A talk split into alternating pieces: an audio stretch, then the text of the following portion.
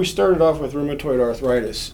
That was our original model, and we've parlayed it into a more universal understanding of all autoimmune disease. And so, with multiple sclerosis, we chose that because there is epidemiologic evidence that uh, implicates diet in multiple sclerosis. We think that in order for the immune system to lose the ability to recognize self and non self, which is what autoimmune disease is, there has to be peripheral antigenic stimulation, meaning that there has to be antigens or proteins that come in constant contact with the immune system that we believe enter into the immune system from the gut. The gut normally is impervious to proteins. We normally break proteins down in our gut to their constituent amino acids. The proteins are broken into peptide fragments, and peptides are, broken into amino acid sequences. And so, normally, what we end up with are amino acid fragments that we absorb. And what we think is going on is we think that these, these larger peptide fragments, as well as amino acid sequences that may be 10 to 15 bases long can also get in. We think that this constant leaking of antigenic peptides and proteins from the gut into the circulation primes the immune system to do nasty things in certain genetically predisposed individuals. Normally, these large size peptides and proteins simply would not be able to get through. And so we've hypothesized that there's one of three potential mechanisms whereby they can get through. Two of the mechanisms aren't unique to our group, other people have suggested the same thing. One is what's called the paracellular pathway, and the paracellular pathway is whereby these peptide fragments are leaking through the cell to cell connections.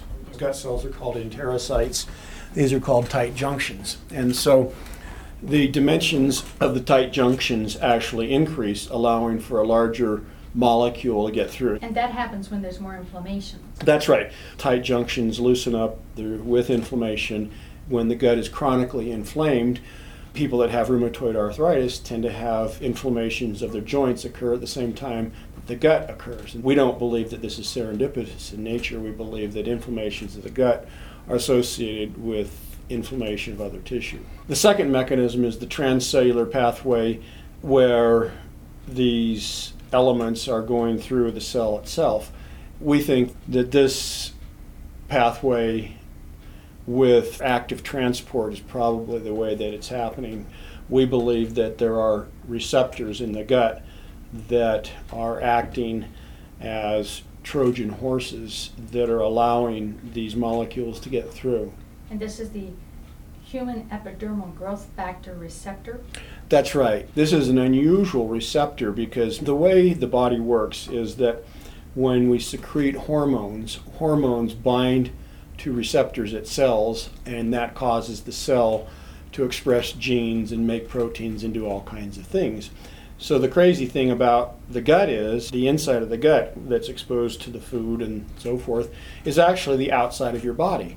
And so the question comes up why, from an evolutionary perspective, would we ever find a receptor that is facing luminally or towards the outside? It faces the lumen of the gut, which is the outside of the body. In theory, there shouldn't be any hormones there for it to bind to. It turns out that in our saliva, we have the key to the lock. The receptor can be envisioned as a lock. The receptor itself is bound in what we call the glycocalyx of the gut. And the glycocalyx is kind of this wavy series of carbohydrate molecules that prevent anything from binding this receptor. What happens is when the gut becomes damaged, either through mechanical damage or through GI tract irritation or whatever, that inflammation causes the glycocalyx to be shed and it allows the receptor to bind its normal ligand. The ligand is the word for a key. A ligand is like a key, a receptor is a lock. So it allows the key to bind the receptor, and the body's endogenous key is epidermal growth factor, and that's found in our own saliva. So when we swallow our own saliva, if the receptor has been exposed at the glycocalyx, then the hormone, epidermal growth factor, the key, can bind its receptor, epidermal growth factor receptor, and when it does that, it causes tissues to be healed inside the gut. So if you've ever noticed a dog licking its wound, there's method to the madness is that when you lick a open wound, the hormone, epidermal growth factor, in the saliva promotes healing. And we know that from from animal studies in which we've prevented animals from licking their wounds, or if we've actually taken their own saliva and, and swabbed it onto the open wound. It heals faster when saliva is there. So we believe that's what's going on in the gut is that the epidermal growth factor receptor is there on an evolutionary basis to help us heal our own wounds. The luminal side of the intestine doesn't have a whole lot of receptors that we know about. We know of the epidermal growth factor receptor. There's another receptor in the lower gut called the Thomsen Friedenreich receptor.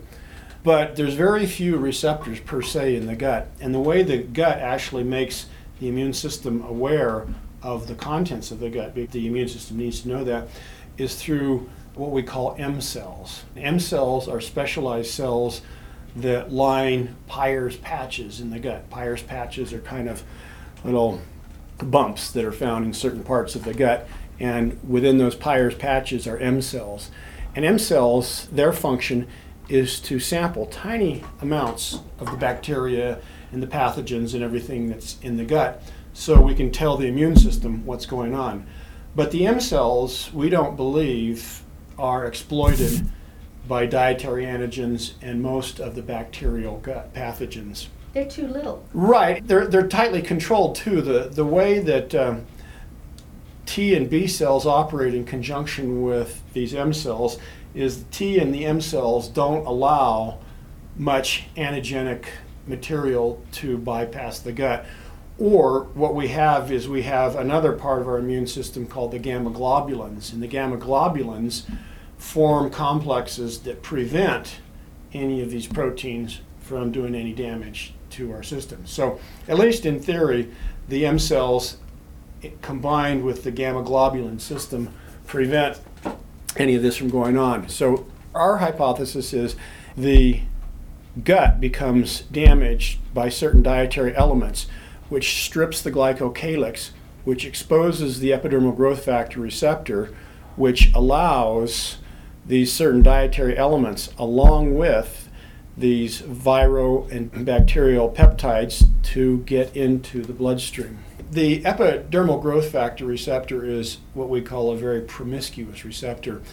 Most receptors have one or two ligands, endogenous ligands, but the way this thing works is it's what's called a dimer.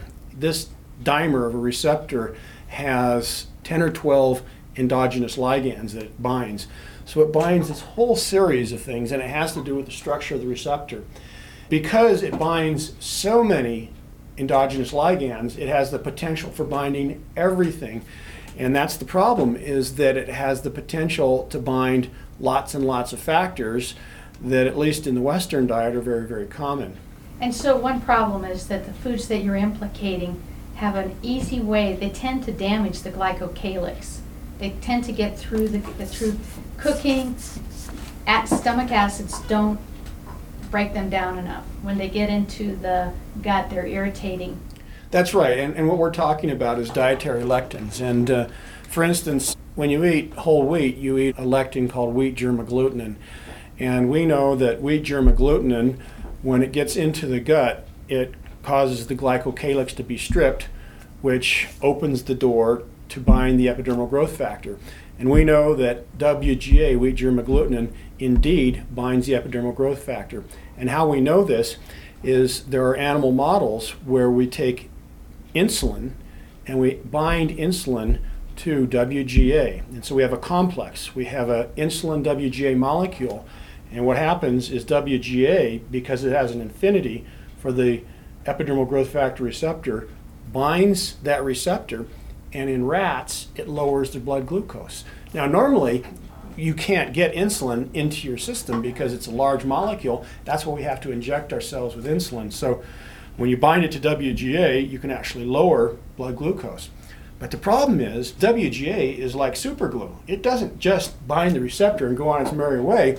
Anything and everything that's in the gut, it will bind.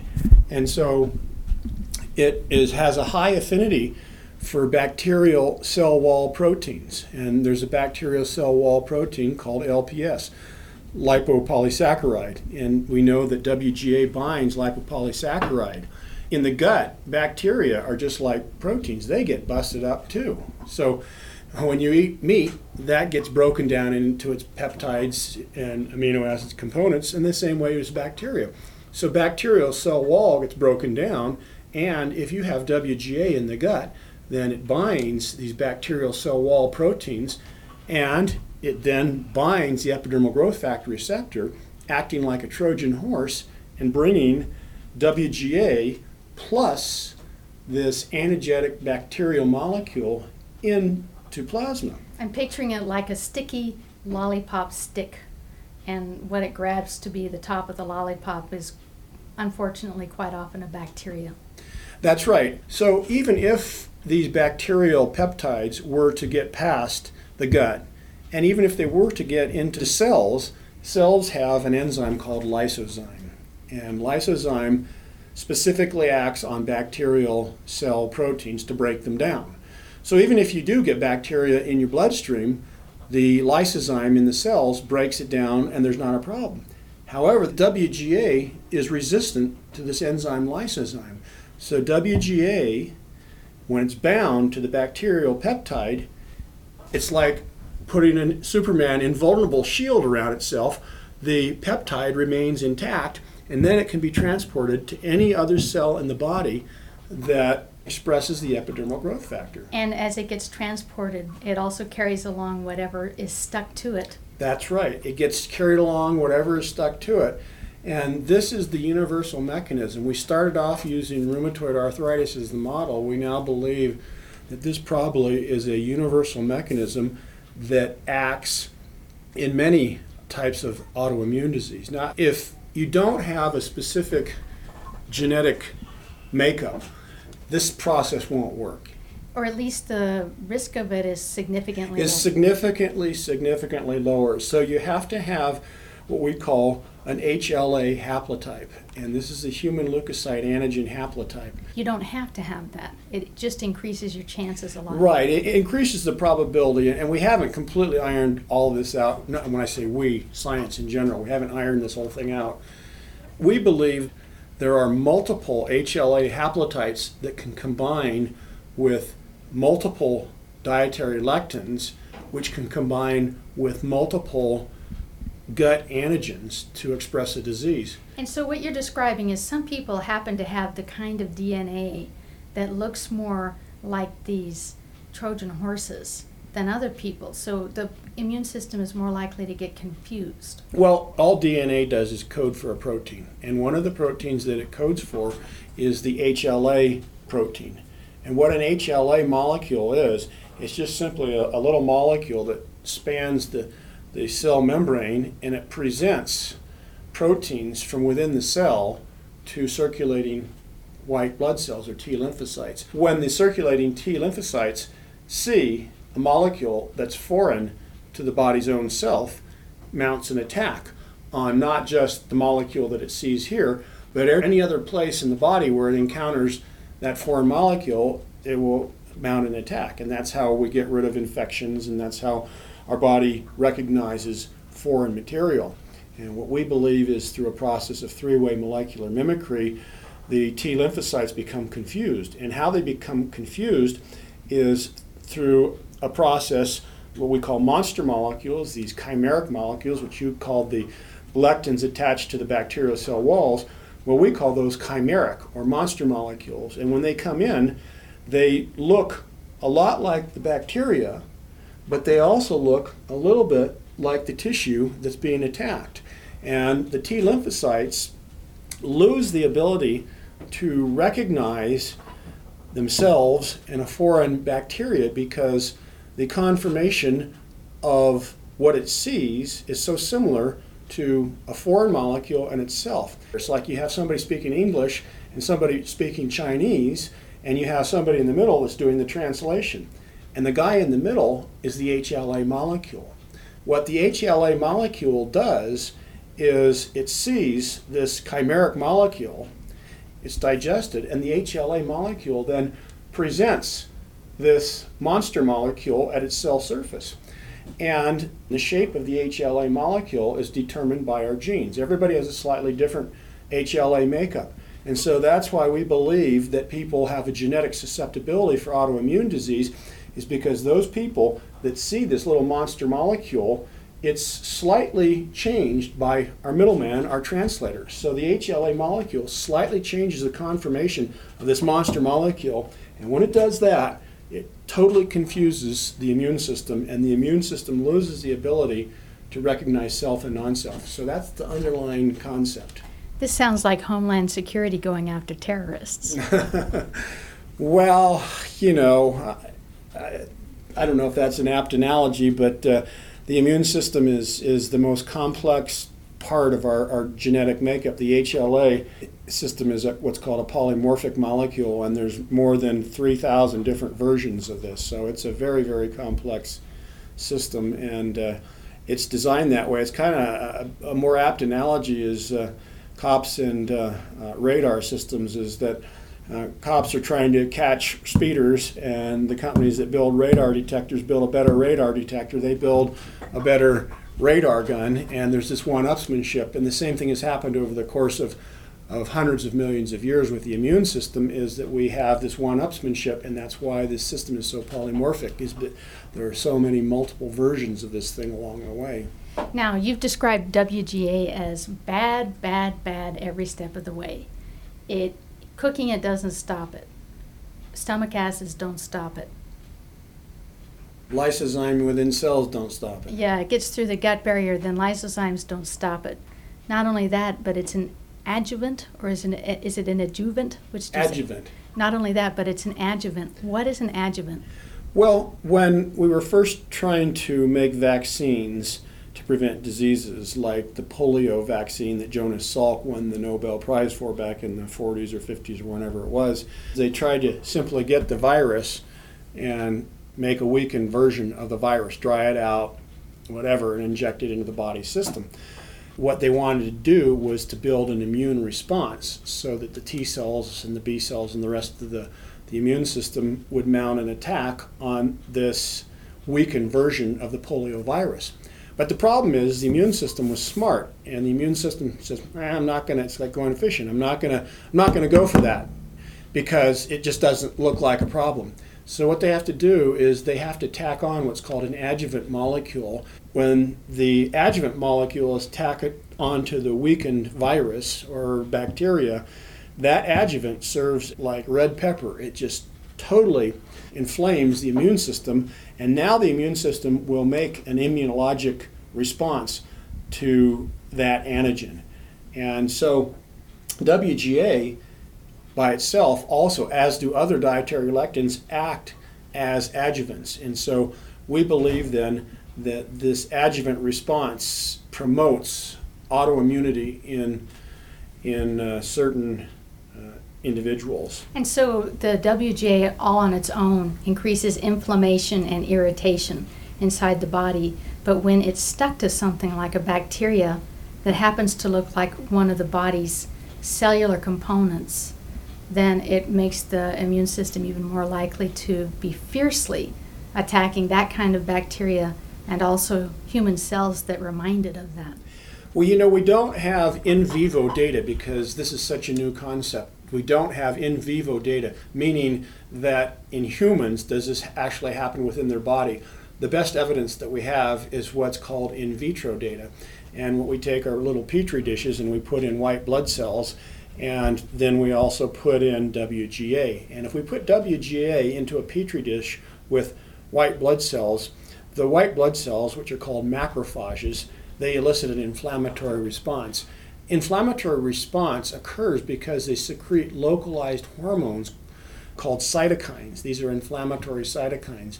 And so we know then if you if you put WGA into a petri dish with white blood cells, the inflammatory response is even greater than if you would put bacterial cell walls, this LPS protein I talked about. It's even greater, it's 30 to 40% greater than what would occur with a bacteria. Now, that's a good response. When a bacteria gets in your system, you want an inflammatory response to get rid of it.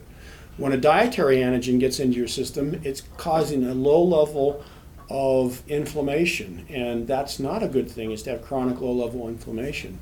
All right, now some fans of Sally Fallon and Weston Price asked me to ask you what about fermenting grains? Does that flatten out the WGA lectins enough that they don't cause a problem? What we do know about fermentation is that the bacteria that are responsible for fermenting dairy foods and other foods, beans and so forth. And how about wheat? And even wheat, they reduce another anti-nutrient called phytate or phytic acid. The phytic acid content is reduced with fermentation. WGA fermentation has little or no effect upon the appearance of lectins. As a matter of fact, if you take dry kidney beans and boil them for two or three hours, there is still physiologically significant lectins after boiling for two or three hours. The only way that you can remove lectins because of their their molecular conformation. They are such sturdy molecules, the way they're built, that they're resistant to not only proteases that are found in these bacteria that cause fermentation, they are resistant to heat. The only way you can get rid of them is to pressure cook them. So if you pressure cook them for an hour or so, then you will degrade all the WGA. But frequently we eat our legumes and beans from the dried form where we just soak them and then boil them uh, they are still significant sources of WGA. If you buy canned legumes, canned legumes, part of the process of preventing horrible bacterial contamination is to pressure cook them. And so most canned foods are pressure cooked. And uh, if you're eating beans, you don't have to worry about it if they are canned, typically. Well, bread is cooked at a very high temperature. Not even close. The WGA that's found in cooked bread or even like roasted peanuts is the same concentration as what you find in raw, uncooked. And sourdough bread, or the bread that was traditionally done in Switzerland, where they left it out for a week before they cooked it, so that it did ferment a great deal. That doesn't affect lectins? The information that we have is that the fermentation process does not significantly reduce lectin content of bread. Now, what does do it is that the WGA that we find in bread is primarily found in the germ and the bran. So if you look at the concentration of WGA in whole wheat, it is significantly higher than what it is in white bread. So white bread, even though it's not necessarily a good food because of the high glycemic load, has a lower lectin content. So white sourdough bread, white sourdough French bread might be okay for some people. Well, the concentration of WGA in white flour is about three to four milligrams per hundred grams, whereas in whole wheat it is 10 times that. It's an order of magnitude higher. But at physiologic levels, we're only talking nanogram concentrations in bloodstream. So we know from tissue studies, these in vitro studies, is that cells respond at nanogram concentrations. And so those can easily, nanogram concentrations can easily be achieved by consuming four to seven milligrams per 100 grams. Well, it sounds like if somebody actually has a sensitivity or a vulnerability to this WGA, it may be an all or nothing food for them. Well, if you have celiac disease, we know that gliadin proteins have been implicated in, in celiac disease. How they specifically get through the gut is not completely clear, but those individuals can't have any wheat for some people with autoimmune diseases, your guess is it might be the same thing. Well, that's right. In animal models, we can induce type 1 diabetes by simply feeding wheat. And so.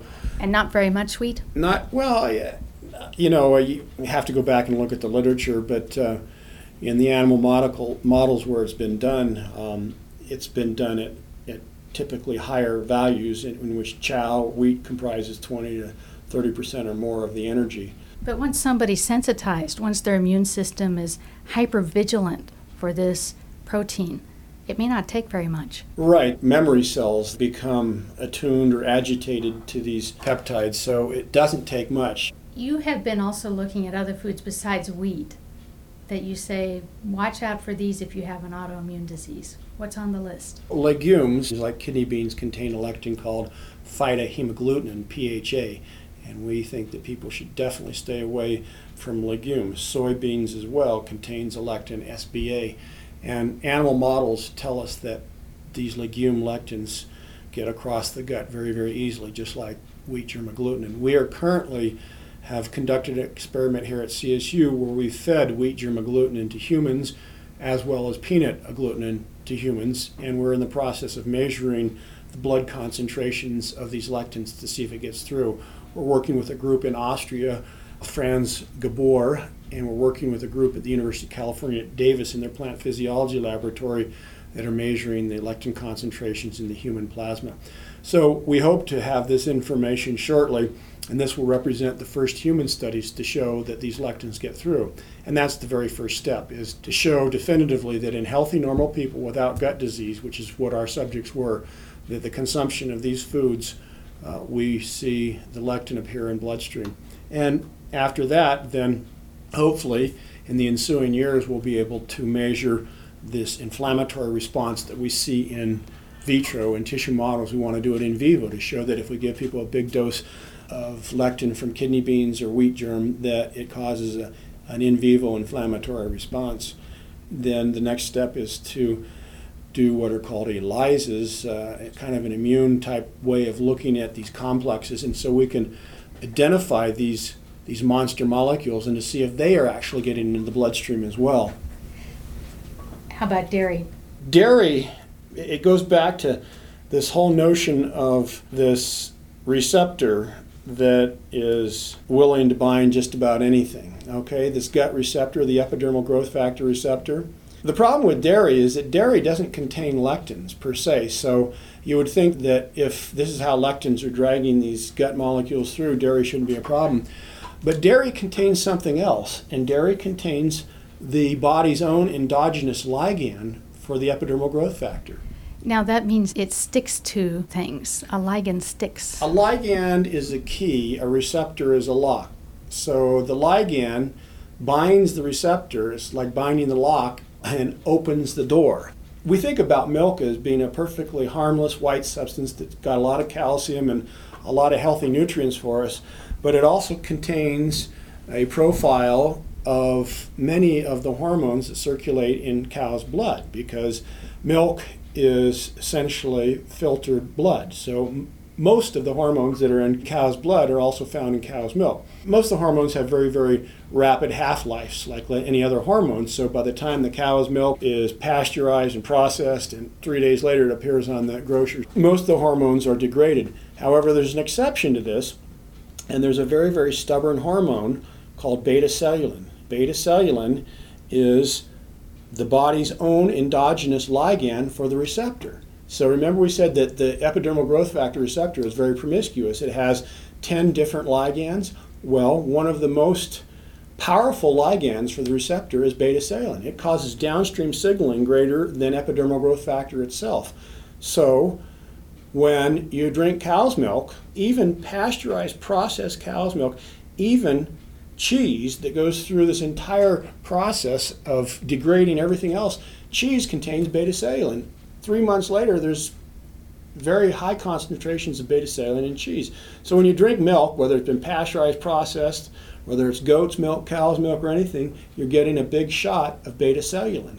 Betacellulin then has the capacity to bind the epidermal growth factor receptor. And betacellulin also binds the casein fractions of milk. Not only does betacellulin get in, these other peptide fragments that are found in the casein fragment, the whey side of, of milk, they also get through as well. It um, sticks to these big monster milk proteins and brings them through. That's right. And then if you throw WGA into the mix, you can get even potentially more of these monster molecules.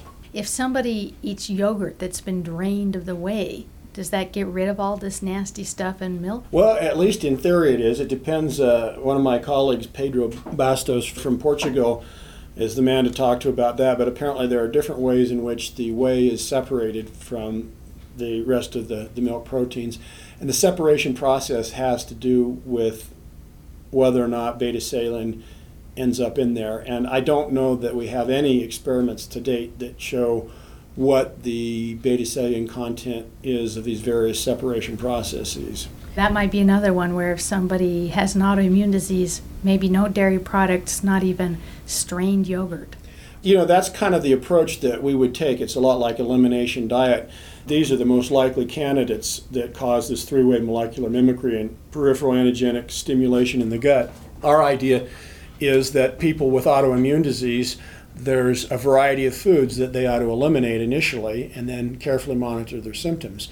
Now, with a disease like multiple sclerosis, it's a basically there's different versions of it, but the most common version is relapsing remitting, where people have these symptoms that come on and go off, come on and go off. At least to date, it seems somewhat serendipitous how it happens, although there's an association, once again, with inflammation. So when they get viral diseases or bacterial diseases, they seem to have a flare up of their symptoms. So we believe then that these dietary antigens also potentially can cause flare ups in relapsing, uh, remitting MS patients. Let's go through the whole list of foods. Tomatoes. You don't like tomatoes either for people with an autoimmune disease. Why not? Well, of the two known lectins that have been shown in human plasma. The first is peanuts. That was shown in 1998 by the group Rhodes's group in England. So we know that peanut lectin gets into plasma. We're replicating that study as we speak. The second lectin that we know gets into human plasma is tomato lectin. And tomato lectin in 1972 was shown when they, they labeled tomato juice with a radioactive isotopic tracer person drank tomato juice, and half hour later, the isotope was in their bloodstream. So we know that tomato lectin also gets through. But the thing about tomato lectin is that if you put it in these little petri dishes with white blood cells, it doesn't cause an inflammatory response. WGA, PHA cause inflammatory response. Tomato lectin doesn't. And we know from epidemiologic studies, people who eat tomatoes have reduced incidence of cancer and heart disease and so forth. So on paper, it looks like tomato ought to be a very, very healthy lectin.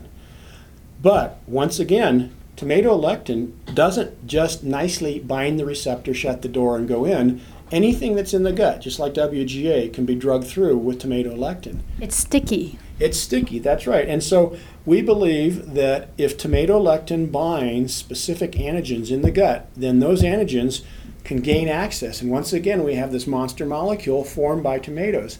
We don't have any direct evidence that any of these things cause autoimmune disease. We have circumstantial evidence.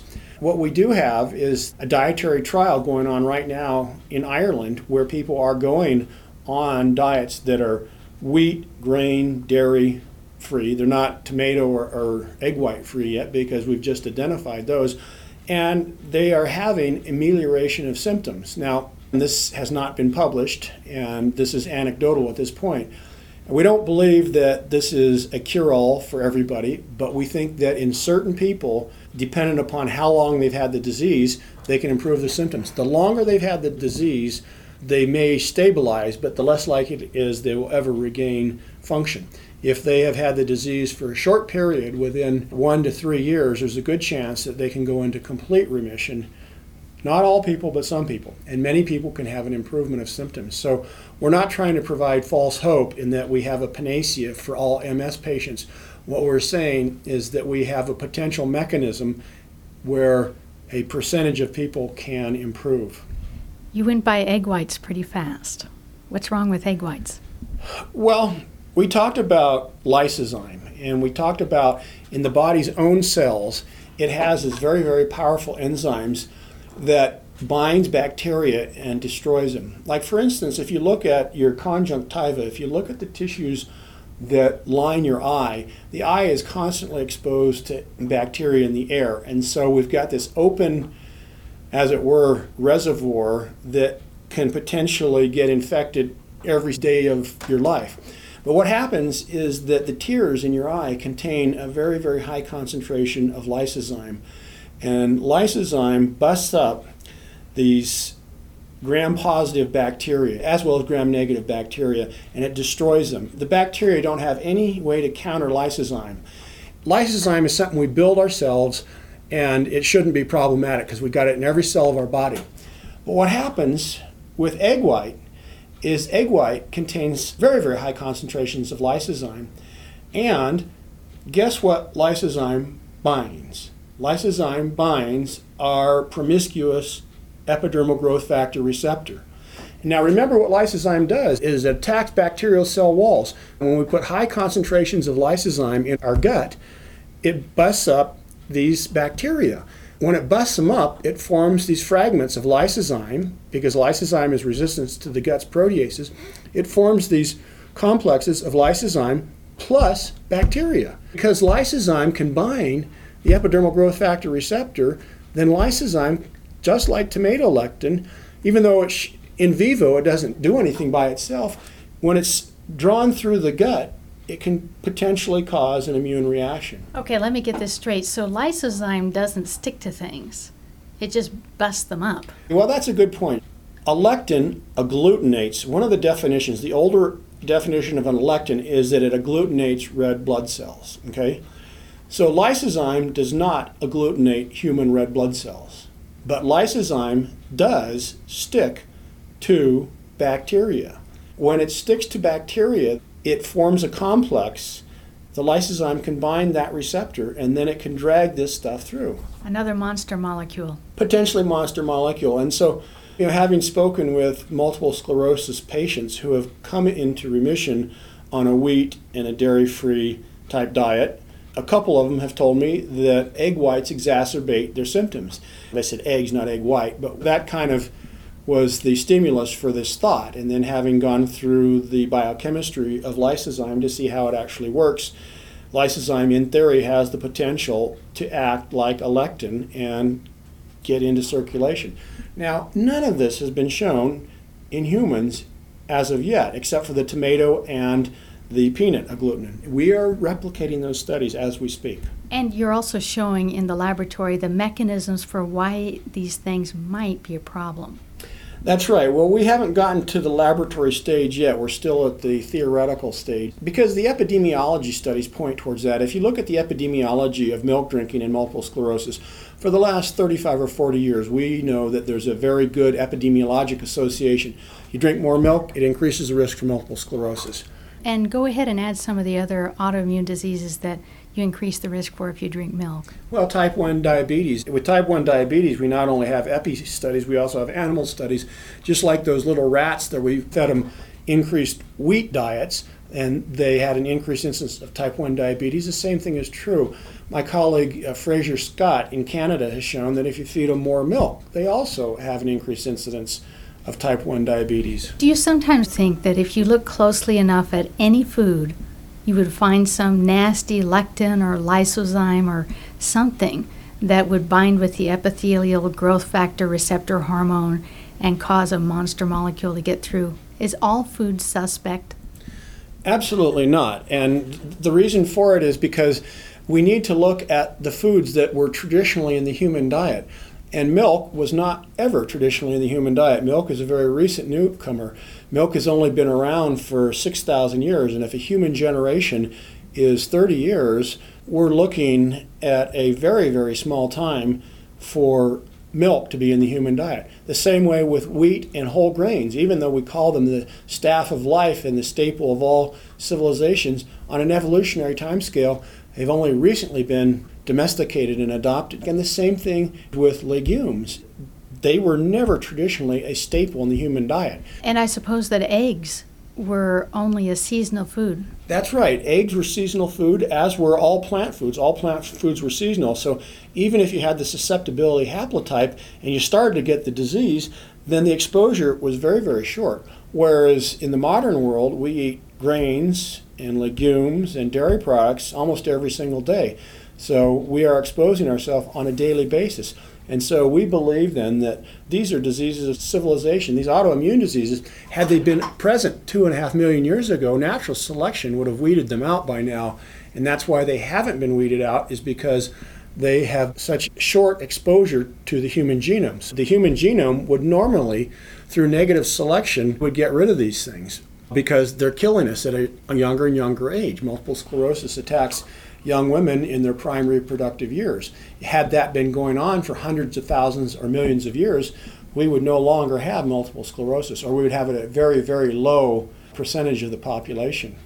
You also implicate a deficiency in vitamin D. Animal studies, human studies, epidemiologic studies also point to the role that uh, vitamin D, and vitamin D really isn't a vitamin, it's a hormone because it acts at every cell of the body. We also believe that it's a potent hormone that influences immune function. And we know, once again, from animal models, there's a, an animal model of, of multiple sclerosis, EAE, that can be prevented simply by dosing the animals on high levels of vitamin D before implication of the disease. Here in Colorado, we don't get much sunshine compared to the tropics. Well, here in Fort Collins, we get more days of sunshine than they do in San Diego. But what's important is the height of the sun relative to the latitude because in the tropics, you get direct sunlight, and the direct exposure of UV causes a greater synthesis of vitamin D. So, in terms of the blood concentrations of vitamin D, we are significantly lower here in Colorado than we would be in the tropics. The foods that you're choosing to say are problems are ones that have been traditionally chosen also by naturopathic physicians, by acupuncturists, by people who study those alternative fields. Does that make sense to you? You know, I think that um, people that are in the trenches making careful observations with naturopaths and some of these others, they see hundreds, if not thousands or tens of thousands of patients, and they have at least anecdotal evidence from their experience that there's something going on. But in support of these folks are part of the medical community that are concerned with allergies particularly food allergies. If you look at the scientific peer reviewed journals in the allergy field, the same picture is painted milk, wheat, corn, dairy, tomatoes, and so forth. The same foods that you've mentioned often are the same foods that are allergenic. And we have in the allergy community IgG responses, which are considered more valid than an IgA response. So we have these IgG complexes to these food allergens. So I think that if you triangulate it and you look at the evolutionary perspective, that we seem to be focusing in on these same types of foods. And these are the foods that have been recently introduced into the human diet. And even though they seem like staples and they seem like everybody eats them and there's no problems with it, if you look at the incidence of celiac disease, we know now that roughly 1 in 100 people have celiac disease in the United States. We know that from blood bank studies. And so if we go into blood banks we get a huge random sampling of blood and we measure specific antibodies, we find 1 in 100. That's 3 million people in America shouldn't be eating wheat. 3 million, that's an enormous amount. And I suspect that we would see when we finally do, maybe not in my lifetime, I'm getting to be old here. I would suspect in maybe the next generation, we will see autoimmune disease unlocked. We will find out what the chain of environmental events and genetic events that cause it. This disease has been going on probably for at least 10,000 years, maybe longer. That disease knows exactly how it's doing it. Humans just haven't unraveled this complex disease. Get a little bored or frustrated by how much money goes into drug treatments for autoimmune diseases while this other area is somewhat overlooked. We need novel thought. We need to think outside the box. People, when they look at autoimmune disease or any other disease, they look at an allopathic treatment. Cure the symptoms, don't cure the cause. And from a fundamental perspective to understand the disease process, we can perhaps build better drugs if that's an option, but perhaps it's better to use the system the way it was designed genetically. And that's my bias. If the system is genetically designed to operate under these conditions, maybe that's what we should be doing if it's practical rather than continuing to try to operate under conditions under which the genome wasn't selected.